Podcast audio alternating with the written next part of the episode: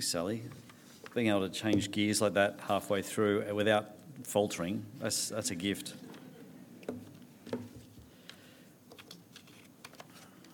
Uh, there's two ways to relate to God. I know that sounds awfully simplistic, uh, and I can assure you that when you look at the, the two ways, then you can drill down and make it even more complicated. And there's many ways that you can relate to God, but broadly speaking, there's two ways to, to relate to God. The first is to lean in to God and to listen to what He says, and with, with your mind switched on, to seek the truth, to, to, to engage with Him to respond to what He has done for us, to lean in and to listen to God. There's the first way to relate to Him. The second is to wrestle with Him. And uh, that comes in all sorts of different ways. You can have the extreme wrestling of just denying his existence, but there's much more subtle ways of just assuming that you are right and he's wrong, uh, etc.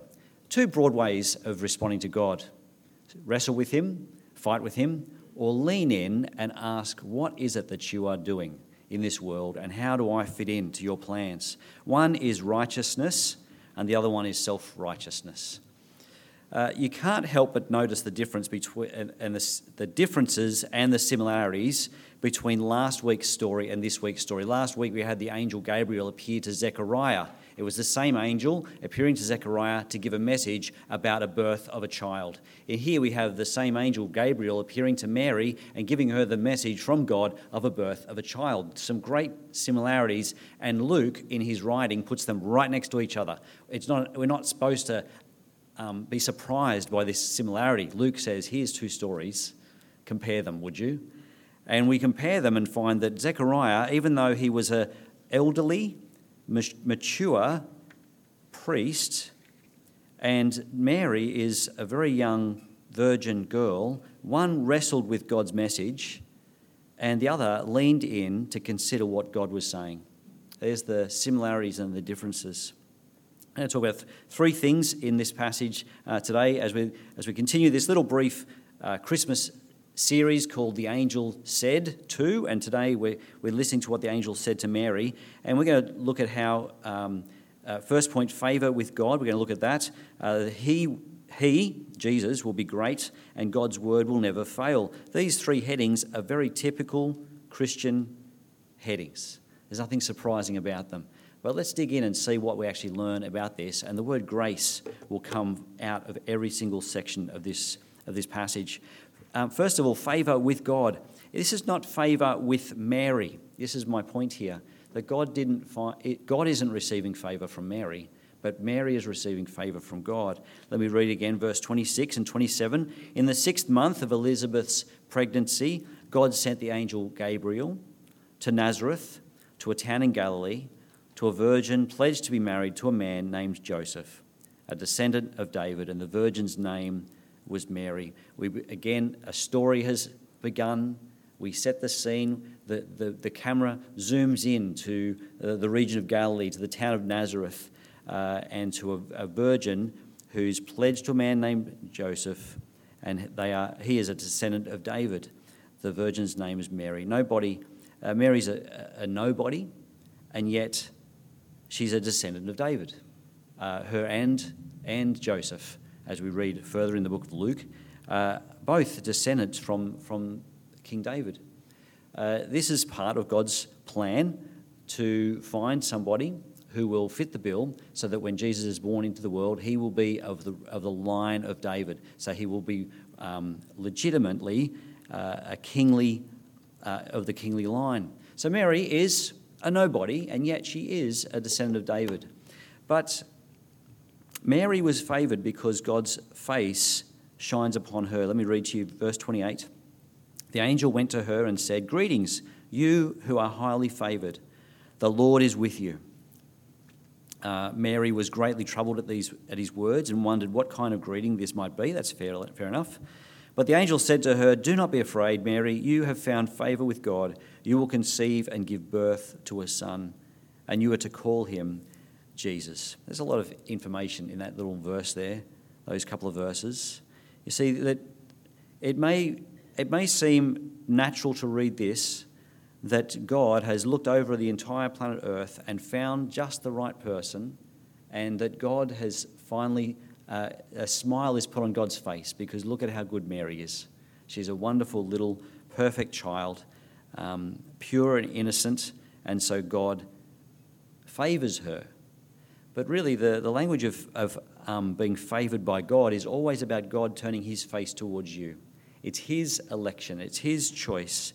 Um, that's uh, the prayer in, in the book of Numbers. May God's face shine upon you and be gracious to you, as opposed to God turning his face away and, uh, and uh, curses or, um, or bad news comes your way. She's, she's found favour with God, and it's not the other way, other way around. The virgin will be uh, with child and shall be called. Now, this is interesting. The virgin will be with child, and the child will be called what? That's the right answer Jesus. But if you knew your Bibles and you knew the prophecy in Isaiah chapter 7, you'd be thinking the name of the baby should be Emmanuel, surely. This is directly from Isaiah 7. The virgin will be with child and shall conceive, and the, his name will be Emmanuel. Emmanuel means God with us. A wonderful, wonderful phrase. Very simple. One word meaning such a great, um, vast, glorious truth that God is with us. Now, that's, that is uh, in line with what I'm talking about with God's face shining upon Mary. God with us is God's favour being delivered to us. It's not just Mary who's receiving the favour of God, it's the human race who's receiving the favour of God, that God would be with us, the eternal God uh, eternally good, separate from us, not part of creation, not the God who is in creation, but the God over creation, the, the creator of the universe. He is going to come and dwell with us. And so when Mary is told that you are going to conceive and you're going to name the child Jesus, and we understand that the, the, the name Jesus means that the Lord saves, these two very different words begin to sound very similar. That God is going to save by being with us. He will shine his face upon us. He will actually dwell and come and be part of the human race so that he would lay down his life for all who would turn to him. God will save us by becoming one of us. Mary and the whole human race are receiving this grace, this grace of God. The message from the angel to Mary is about grace and mercy, and the Saviour has come to us. We should never, you know, we can't put throw stones at Mary. Uh, she's a w- wonderful um, sister in Christ, but she has been chosen, favoured, uh, God's face shine upon her to give her the special privilege of being God's one and only Son. It's not that God has been privileged for Mary to offer this gift to him, but he has offered this gift to her. And what Mary is told about her son is amazing. Uh, God's, that's not the one. Uh, I'm missing a screen. That's my fault. Okay? Uh, he will be great. God will be great. Let me read to you verse 32 and 33. This is the description. This is what the angel said to Mary He will be great and will be called the Son of the Most High. The Lord God will give him the throne of his father David, and he will reign over Jacob's descendants forever. His kingdom will never end. Packed into those two verses are two great, amazing truths. The first thing is that he, well, he will be great, but how will he be great? Because he will be the Son of the Most High. That, that phrase, Most High, it's not ambiguous. It's not camouflaged, secret. Uh, no one could really understand what this means. It is it is God. The Most High is God. It's not a, uh, a, a, title that's, that's suddenly been used and never been used in the Bible before. Back in Genesis 14, the Most High is described as the creator of heaven and earth, not one with creation, but over it, making everything down here into being, bringing it into being. He is the Most High. You cannot get higher than Him. This is, by definition, God. In Deuteronomy 32, uh, the Most High is described as the sovereign God who marks out the ends of the world and decides decides who will live where. This is about the sovereignty of God, not just that He is the creator who sets the world in place and sits back, but the God who creates the world and leans in and des- decides who will be where and do what. Uh, not like a chess player exactly, but like the one who does nothing takes him by surprise. He is not like anything else in all the universe, and this is his Son who is coming into the world to save sinners. He will be the Son of no less than the God supreme, sovereign over all creation. And in Luke's gospel, we're reading the, the account of the angel visiting Mary in Luke's account. In chapter 8 of Luke, Luke 8 28, it's the demons who declare, when they see the grown up Jesus, they say, What do you want with us, uh, Son of the Most High? They know exactly who he is, and they understand that this Son of the Most High is not just to be uh, gooed at like a, an innocent little baby in a manger, but the one who, can, who will threaten uh, evil in this world. This is the one who, is, who Mary is going to conceive. And then the second thing in those two verses is the truth that he will reign forever. He will reign forever. He is the King of kings, Lord of lords. He will be the, uh, God's king as predicted in 2 Samuel chapter 7. It's a beautifully big, bright, shining chapter in the Old Testament where David is given a strong, solid prophecy that one day one of your descendants, David, will sit on the throne of Israel but be the forever king. We like to call him the forever king, the king whose throne will never be um, overthrown. He is the, the Son of the Most High, and he is the King who reigns forever. This is the message the angel gave to Mary. If you'd like to know, friends, what is the most important thing to God, what is most important to God for us to know in the Bible, what is the most important thing to God that He wants us to know in the Bible? It is who Jesus is, is the most important thing to God. His one and only Son. To God the Almighty, He is His one and only Son, sent to save and to rule forever. He is to be known by us as our Saviour and our Lord, the Lord Jesus Christ, the one who saves, but the one who reigns. Uh, the Bible explains quite clearly, not ambiguously, that He is one uh, person of the Trinity Father, Son, and Holy Spirit. He is not a, one of many sons of God. He is the eternal Son. He didn't come to be uh, on the day of the very first Christmas. It's just that he came to be one of us on that day of the very first Christmas. We say in our creeds that there was never a day that he was not. He is eternal uh, God, uh, begotten, not made, uh, of one being with the Father, and so on. This, this true treasure of God has come into the world, and so how are we going to respond to God? Do we wrestle with God about the identity of Jesus, who he is and what he means to us? Or do we lean into God and understand that Jesus is the bomb? Jesus is it. He is the King of Kings, the Lord of Lords. There is no way for us to be saved except through Jesus, and there is no way for us to uh, have eternal life but through Jesus, the one who reigns on the throne forever.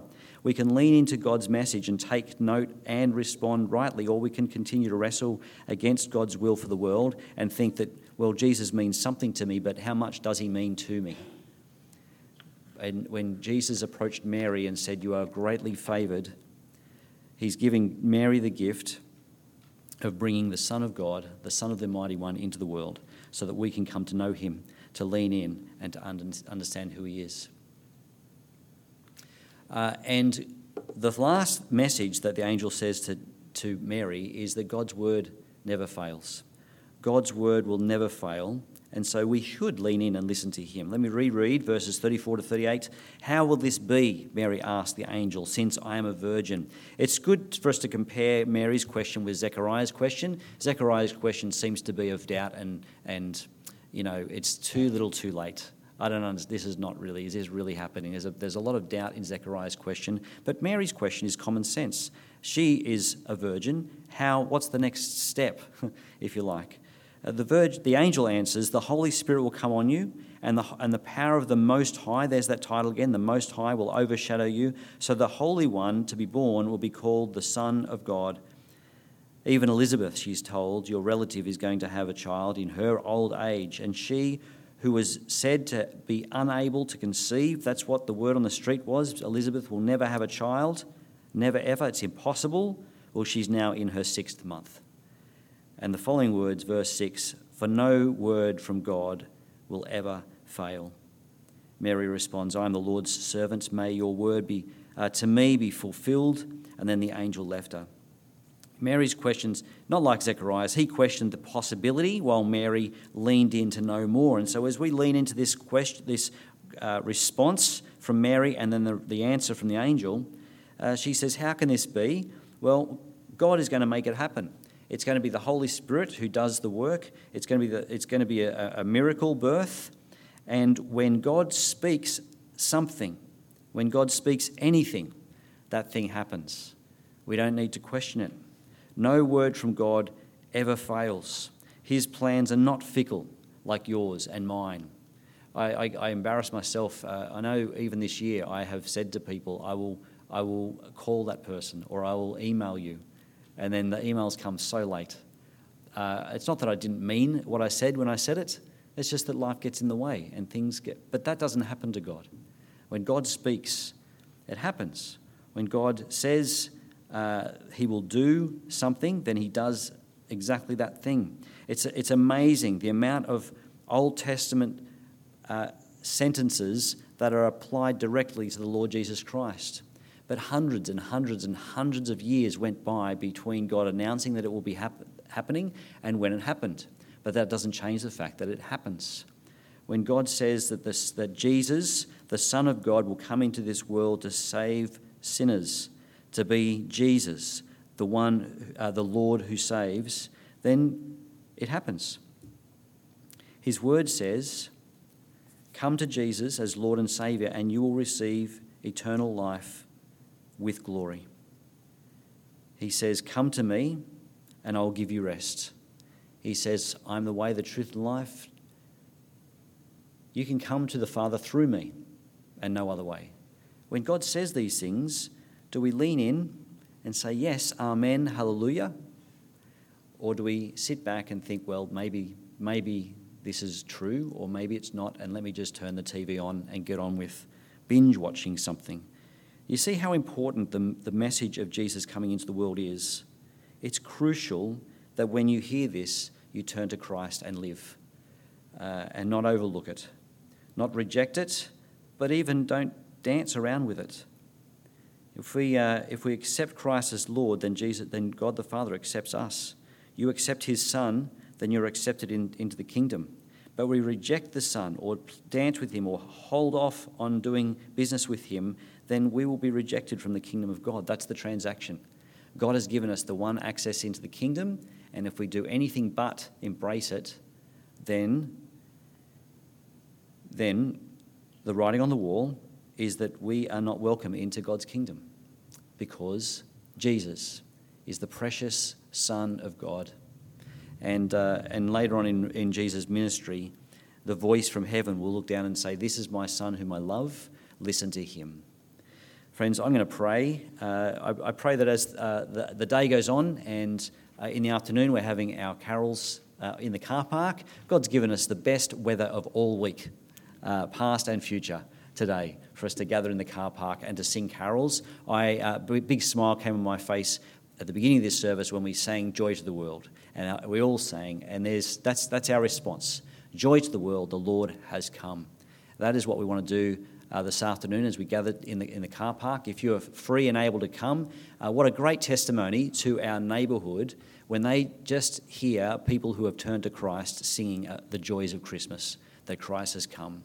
That's the message of Christmas. Uh, it's, it's not the quaint uh, stories of donkeys travelling over, over deserts with a pregnant woman. It's about the, God, the Son of God who travelled across eternity to save us. And praise God that he, that he has. So let me close in prayer. Heavenly Father, we thank you for your love and your sovereignty over all things.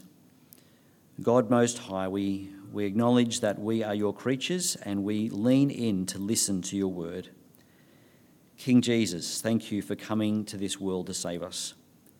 May we find favour with you through your Son, the one who reigns over heaven and earth, as we put our trust in you. Amen.